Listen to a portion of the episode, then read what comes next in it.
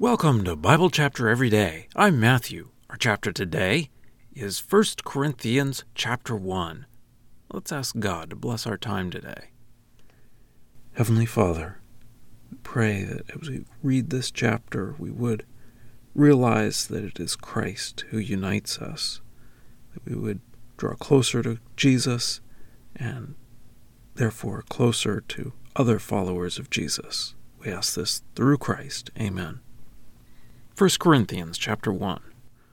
Paul, called to be an apostle of Christ Jesus through the will of God, and Sosthenes our brother, to the church of God sanctified in Christ Jesus, that is, in Corinth, called to be saints, together with all those who call upon the name of our Lord Jesus Christ, in every place, their Lord and ours.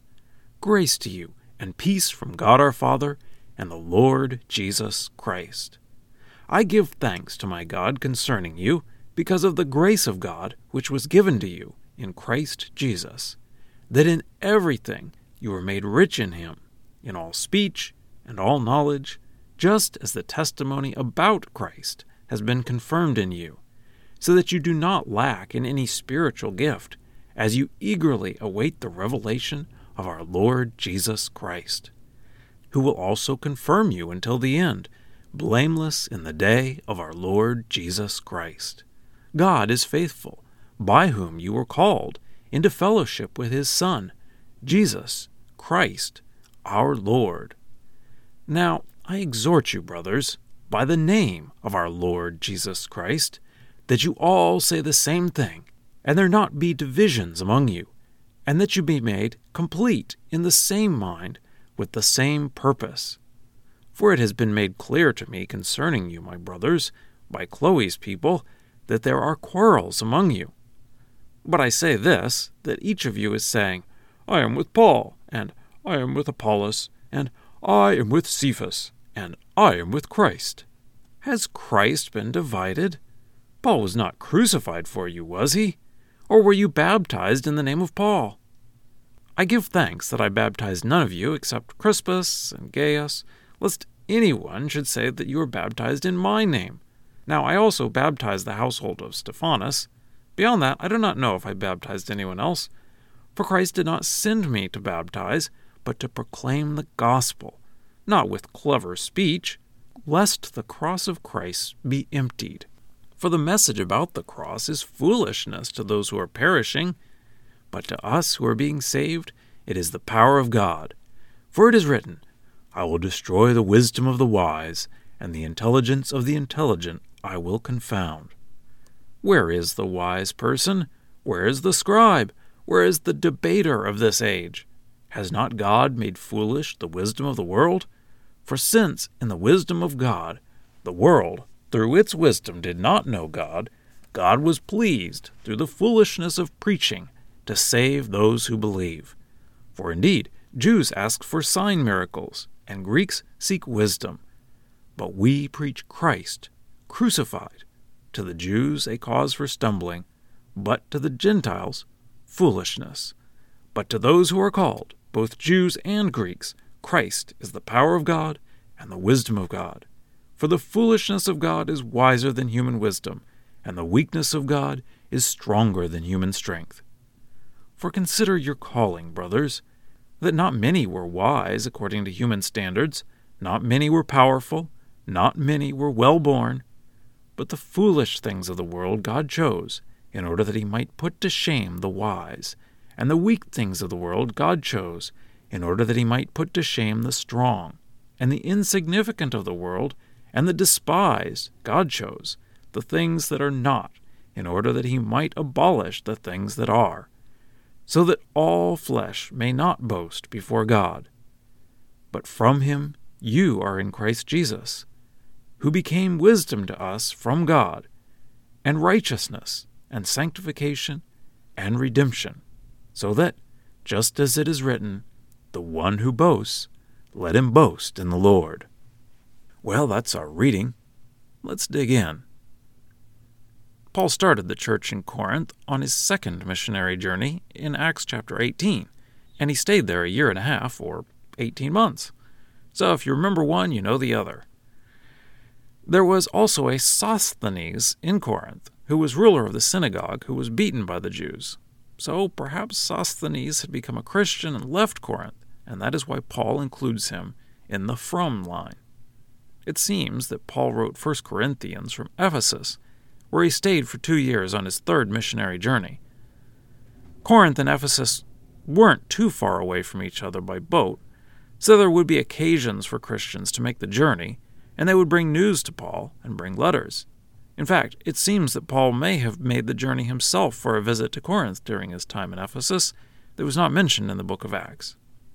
In Acts 18, we also read about Apollos, who knew only the teaching of John the Baptist, but Priscilla and Aquila taught him more fully about Jesus. Then he went to Corinth to preach after Paul had left. Paul calls the Corinthian Christians saints, which means people who are set apart for God. He gives thanks for the Corinthian Christians based on what God had done for them to give them everything they needed spiritually. He mentions fellowship with God in verse 9. God is faithful by whom you were called to fellowship with his Son, Jesus Christ our Lord. This is connected with Paul's theme for this letter, which is unity, or Christians getting along. Paul says he hears that they aren't getting along, but are dividing up into groups. He mentions Paul, Apollos, Cephas, and Christ. Cephas would be Peter. We don't read about Peter ever visiting Corinth, but he certainly could have. Or Jews from Jerusalem may have gone there and said they were disciples of Peter. Although later Paul says he was using their names figuratively, so people may not have been saying those names specifically. Paul says he is glad that he didn't baptize too many of the Corinthian Christians himself, because he didn't want them to think that that made them his disciples. Verse 13 Has Christ been divided? Paul was not crucified for you, was he? Or were you baptized in the name of Paul? Paul says that the point is not persuasive speaking. Paul wasn't a great orator like the Corinthian public loved. Paul preached the cross. He says that sounds like foolishness to people who are perishing. Verse 23 But we preach Christ crucified to the Jews, a cause for stumbling, but to the Gentiles, foolishness. But to those who are called, both Jews and Greeks, Christ is the power of God and the wisdom of God. Paul says, Look around at the people who are saved, not many of the upper class people that are looked up to by the public. God has chosen the weak and despised. He said that God did that, verse 29, so that all flesh may not boast before God. And now for a deeper dive. There are so many different brands of churches out there. It is very easy to get into a tribal mindset. My group is better than your group. We like to be smart and right, while everyone else just isn't wise enough to figure out the truth that we have. And sometimes we like to debate to prove that our position is right. And of course, that sounds like all the things that Paul is speaking against here in the church in Corinth. They, at least, were still one church, but it seems they were in danger of dividing as we see today. So, what is the solution? I don't think the solution is for us to give up on truth and say everyone is right. We need to love truth and seek truth. But we also need to be humble. What are the chances that my group really has all the truth figured out and every other group has it wrong? It is easy to make arguments against everyone else to my group because they agree with me so the arguments don't have to be all that convincing. The first solution here is to focus on Jesus and his death. That is the basis for our salvation. The second is similar, and that is not to become proud and boastful and building up our tribe. For sure, there are some we cannot be united to. Those who do not accept Christ, because it is Christ who saves us and unites us. But there are a lot of things that we can disagree on and still get along and maybe even come to realize that we weren't as smart about it as we once thought. So, what group do you belong to? I hope you belong to Jesus. Then we can work together. Scripture quotations are from the Lexham English Bible, copyright 2012, Logos Bible Software. Lexham is a registered trademark of Logos Bible Software.